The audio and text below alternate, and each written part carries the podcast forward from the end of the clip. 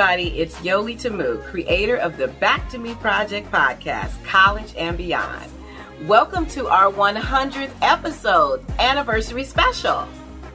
Can you believe it? we decided to start a podcast that serves college students dealing with life's emotional transitions in college and in the workforce. And amazingly, it worked because of you and your support. Over the past two years, we have presented several theme series featuring powerful experts, including a series about love, women's history, military veterans, sexual assault, and the Divine Nine. We also explored mental health practices while experiencing racial injustice. Uh, we identified spiritual practices and lifestyle changes to help overcome various traumas. Our featured guests have sustained accomplished careers in the mental health profession, the military, and the entertainment business. We even covered how COVID impacted students that had to return home while trying to maintain their newfound independence. In this 100th anniversary, we selected some of our favorite top notch guests to highlight our five most popular series. They are Reverend Arlene Hilton, Dr. Markeith Royster, Camille Harris, Shaniqua Lasker, Sean Derrick, Shantae McKinley, Joy Nordenstrom, Dr. Jasmine Winbush, Tiara Garnett, Grace Poon Ghaffari, Colonel retired Teresa Townsend, Major retired Samuel Moore, Major Adrian Law, Tanisha Knox, Roxanne Carn, and Dr. Carrie Williams. So find a comfortable place to sit and enjoy listening to a retrospective of our most memorable moments. Be sure to stick around to the end because we have a special giveaway for five lucky students. Enjoy. And so, how grateful I am for this moment to pause and pray and acknowledge the magnificence of God, higher power, spirit.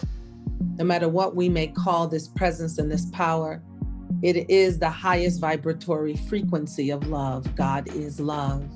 In knowing that truth, I know and recognize that this love, this presence, this power, God is everywhere, evenly present. There is no spot where God is not. Beyond Alpha and Omega, omnipotent, omniscient, omnipresent, omniactive. This presence, this power is life itself. It is my life. It is my breath.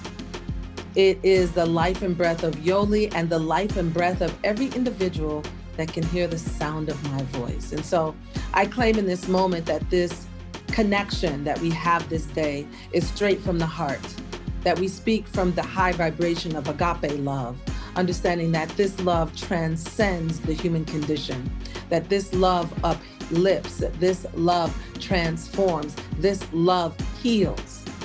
And so I know agape is the way.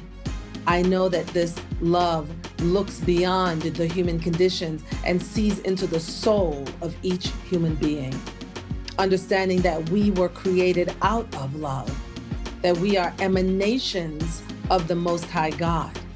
And so we let go, we let God in this now moment, knowing all is well and right and good. And I release this word unto the law, knowing my words have already been fulfilled. It is done, it is done, it is done, and so it is. Amen. Amen. Wow. We were so grateful to receive that opening prayer for episode 38 with licensed spiritual practitioner Reverend Arlene Hilton. I mean, whether you believe in something greater than yourself or not, love is always present and unconditional. Thanks, Rev our most popular series to date, the Divine Nine series. Be your authentic self.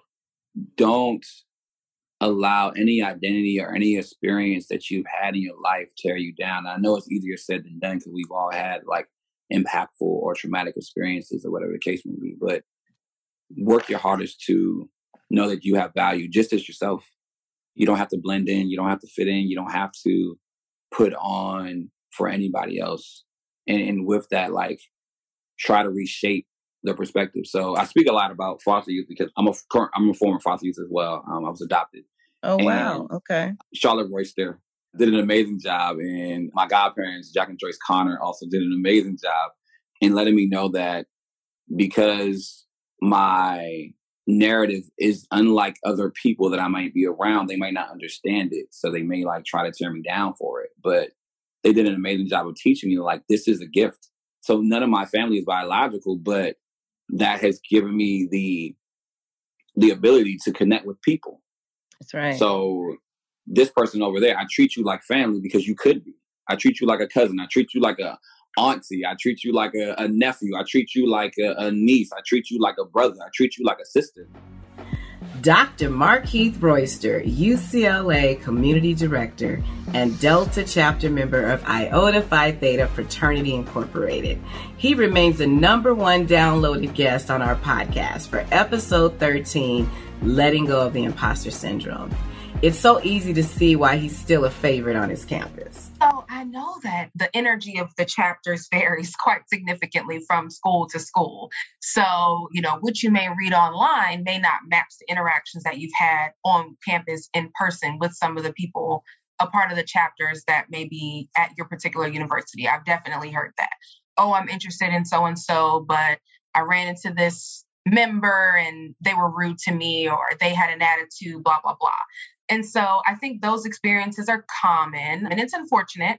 But I think keep in mind that the bigger mission and values of these organizations is bigger than the individual members that represent them. And every single person is not going to be the best representation of anything, regardless of if it's a sorority or fraternity, even if it's the chess club. You know, like everyone's not going to be the best player on the team. So I think just do your homework. And I think if something speaks to you or feels like something that you want to represent, and it seems like something that resonates with your character or something that you would like to aspire to be, then pursue it. Camille Harris, postdoctoral fellow at Georgia State University and Alpha Phi chapter member of Alpha Kappa Alpha Sorority Incorporated. This young lady gave us some solid advice on episode 71 on who's influencing your life. I was definitely encouraged by my friends. Like, I think they were the main ones who were seeing my behaviors since I wasn't like at home, so my family couldn't really see it. But my friends definitely encouraged me. My sorors played a major role in encouraging me to go as well because I was around them all the time. I remember like being in the car with one of my sorors and we were just talking and I kind of just started crying and broke down to her and let her know how much pain I was in. And like I think after that moment, we just decided like, okay, like what resources can I take advantage of because like I'm really hurting right now. And I think at that point, that was really the turning point to where I was like, okay, like I need to get help. And I decided to start going to our, our counseling and psychological services. And that was like my first time really going to therapy. Shaniqua Lasker, MPH candidate at Emory University Rollins School and Nu Lambda chapter member of Zeta Phi Beta Sorority Incorporated, she inspired us all in episode 76 with her story of resilience and transitioning through grief. And then there was the love series. Yes. love and relationships are always a major topic for students. So we wanted to encourage our listeners to really take a closer look at love in all of its forms. Take a listen to Sean Derrick, the speaker for the Dreamer, Shante McKinley, the director of the Positive School Center at University of Maryland, and Joy Nordstrom, certified matchmaker and relationship mentor, as they told us how to truly tap into love. Check it out.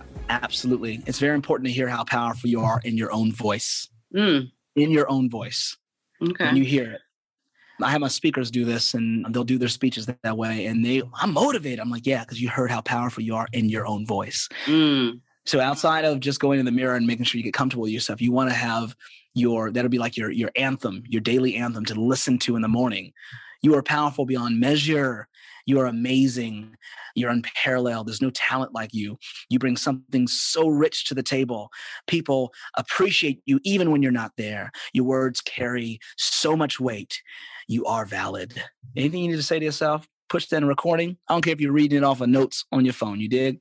Mm-hmm. And then play it back to yourself. And if you really want to get into it, homie, put some music on YouTube while you're playing it. Yo, you be so charged. You don't, and you won't even need because if a compliment mean, means so much from another person, guess what? An insult will destroy you. So you better be comfortable with telling yourself how good you are.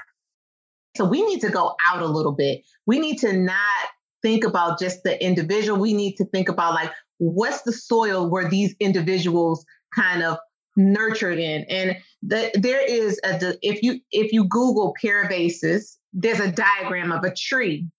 And the tree is has all these roots underneath. And uh, the underneath is all those community adverse experiences like poor housing community disruption discrimination. All of those things are at the bottom right in the soil and we have to mm-hmm. think about no matter where you were born no matter it so we all have these different things in our community that has contributed to who we are as people Mm-hmm. And so when we're thinking about trauma, we can't just look at the person. We really have to look beyond the person and we have to think about like their community. And then we have to look a little bit larger, like at a bigger picture and think about sy- systemic racism and white supremacy and all those things that all contribute to who we are and how we how we show up in spaces. Brace that growth mindset with somebody and you asking early on when you're first meeting somebody, do they have that? Or do they have this rigid definition of,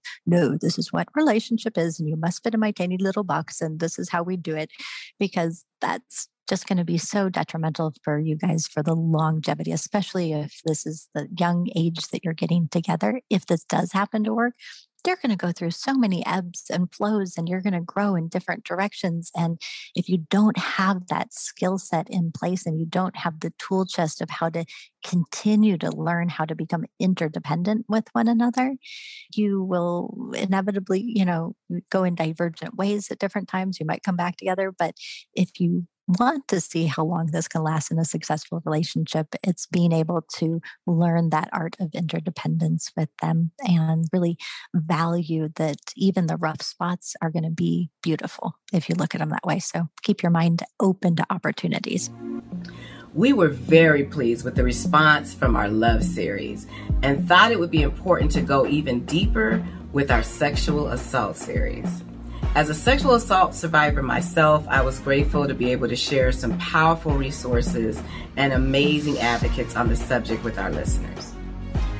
Check out Dr. Jasmine Winbush, relational psychologist, as she shares the value of therapy after an assault on episode 43 Overcoming the Shame of an Assault. Also, Tierra Garnett advocate specialist at Howard University, offered us resources on episode 42 on violence prevention for survivors and their perpetrators. And finally, Grace Poon Ghaffari, Education and Outreach Manager for SHARE at Stanford University, joined us on episode 91 to remind students that healing is a lifelong journey. Enjoy. But there's also a large percentage of people who have the freedom. Let's just take, you know, young white men on a college campus, for example. Mm-hmm. Of course, they still experience assault and traumatic experiences, but statistically speaking, they have a freedom and luxury of going out and getting drunk and not remembering the night and, and, and have a lower chance of experiencing their body being taken advantage of, you know, or experiencing sexual assault. So it's hard for some people to work through I did this thing that led I did A and it led to B, so it has to be my fault. It's there's so much nuance within there that I really break down in therapy to help them see blame has uh, has doesn't really have a lot to do with the processing through through of, of trauma. Like we have to figure out how to make sense of what happened to you without you completely internalizing and blaming yourself for the entire experience. We can make sense of it and we can figure out how to how to answer your life narrative without the, the sole ending of it being it was all my fault mm, we do a little bit of everything mm-hmm. um, we do training so we do healthy relationship trainings with students we also provide bystander intervention training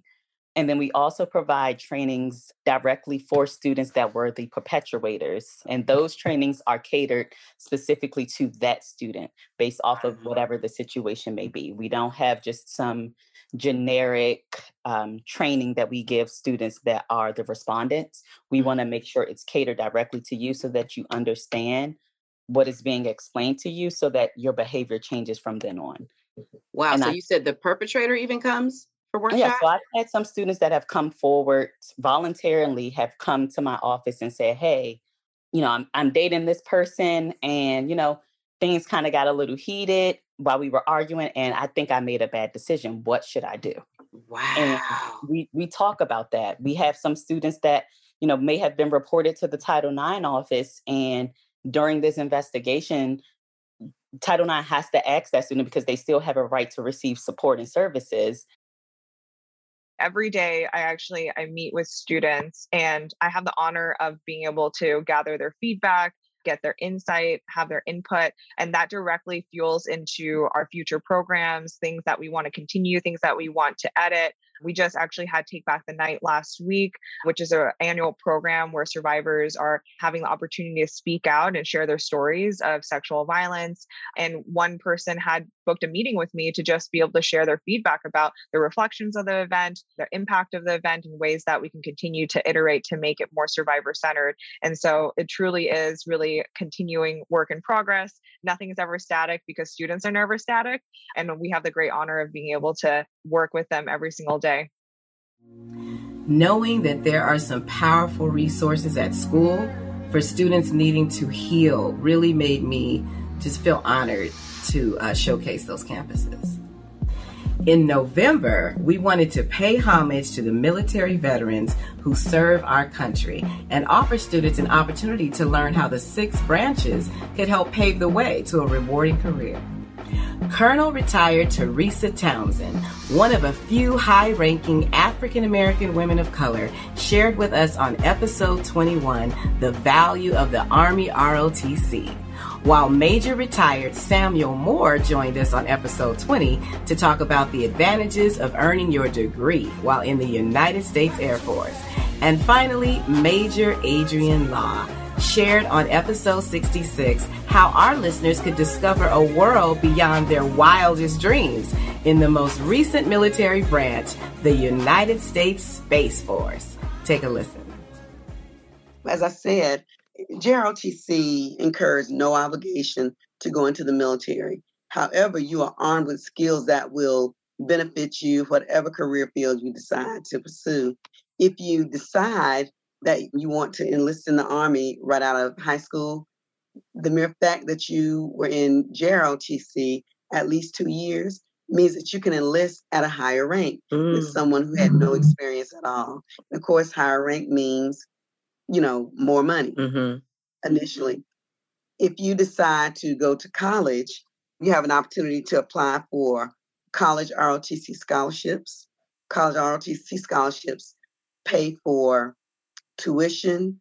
They pay $1,200 a year for books and lab fees, and it also gives you a stipend. In addition, most colleges, when the military is kicking in that much, most colleges will kick in and pay and offer you free room and board, which means you wind up with a free college education.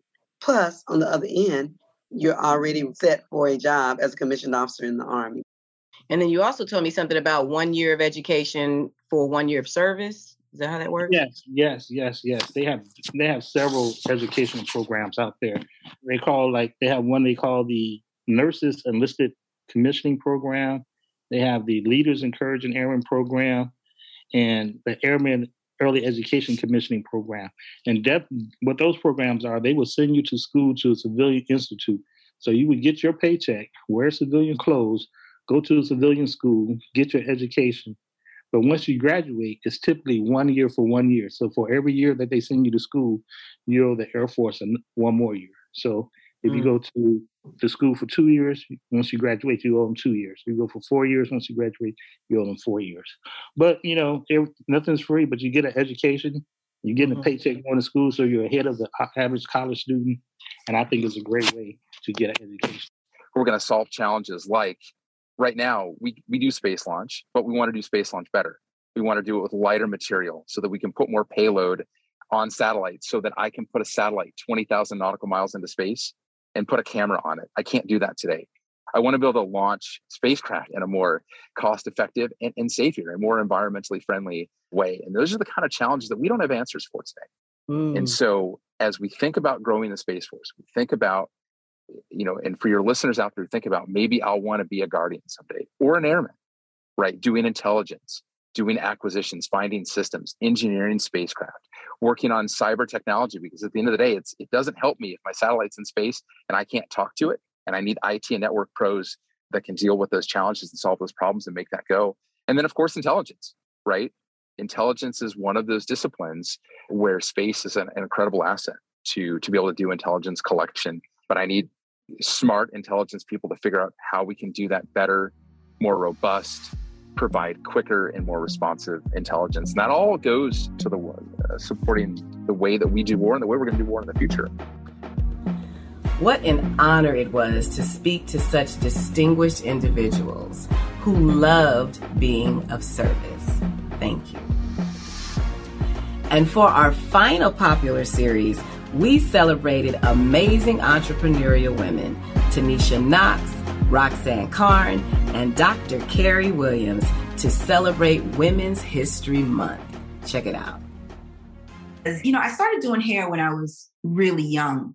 So I always loved it. And as I became a professional, my clientele started growing.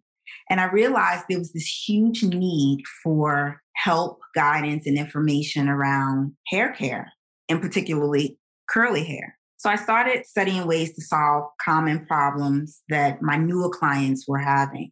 They were facing scalp irritation issues and hair breakage, things of that sort. So I just focused on helping them and helping them keep their hair and scalp healthy. So I think that's what, you know, led to everything for me the lens that I was coming from in terms of image really came from my own passion for fashion.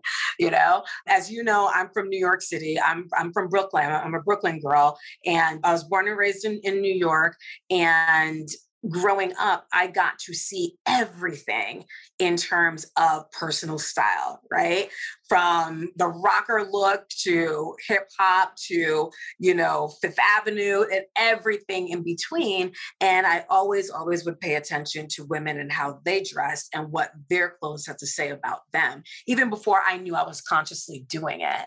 And with that, I just looked at style as really just a pure art form and really held on to that. So I always kept a close pulse on fashion, you know, all through my formative years, even and then going into the business world, you know, in my 20s and into mid 30s.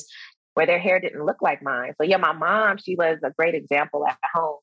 And she would tell me all the time that I was beautiful but it wasn't always being reinforced when I left the house. You know, I was teased, and again, the images I saw. And so, growing up and being so grateful to have those seeds of confidence constantly given to me or planted in me by my mom, that when I got older and I was really able to just embrace the beauty of my hair in its natural state, I just had this desire to create a space for other people like me, you know, other little Black girls who, you know, wanted to explore the beauty of their hair, but just didn't know where to go. And so while I was in college, I was a mass comm major and I would just strategically do research. And that research really just aligned with my natural desire and vision. And, you know, I can say my journey, like what I've accomplished so far, and still some of the experiences that I'm having, I never imagined. I truly was just following my passion. The Back to Me Project podcast would not have been possible without the support of Danielle Mungia and the Back to Me ambassadors who helped shape this podcast from Prairie View A&M University, FAMU, Tuskegee, and UCLA. And of course, we are thankful for all of our featured guests who comprise of sought after therapists, psychologists, and social workers, along with some pretty exceptional college and career pathway professionals. Special thanks to African American male therapists Alexander Dorsey and Clifton Bright Jr., Dr. Ayana Abrams, Koya Webb, Dr. Zeri Gross, Linda Penny, and Dr. Pam Tarlow for showing us how to embrace a holistic lifestyle with Reiki and essential oils. Dr. Latoya Renee, Tish Norman, and Dr. Joshua Fredenberg for providing a roadmap to navigate through the college experience. We've come a long way in two years, and I wish I could name everyone on the podcast. But please know we are truly grateful for your participation and your support. Can't wait to see what the next 100 episodes have in store for us. So be sure to join our new Facebook group where we will expand the conversation with our guests with live events both in person and virtually. For our special giveaway, the first five students to join our Facebook group and answer the questions in the welcome post will get a signed copy of my book, Back to Me, along with a $20 gift certificate to any retailer of your choice. We're going to have a book club experience for the first six weeks, and then we'll go into the next book. But I have a lot of lessons in my book to share with you on your college journey. So click the Facebook group in the description and join us. If you're just discovering me now, find out about my journey and listen to the full podcast along with all of our featured guests on our website at thebacktomeproject.com. Thank you for joining us. Be well, and we'll see you real soon.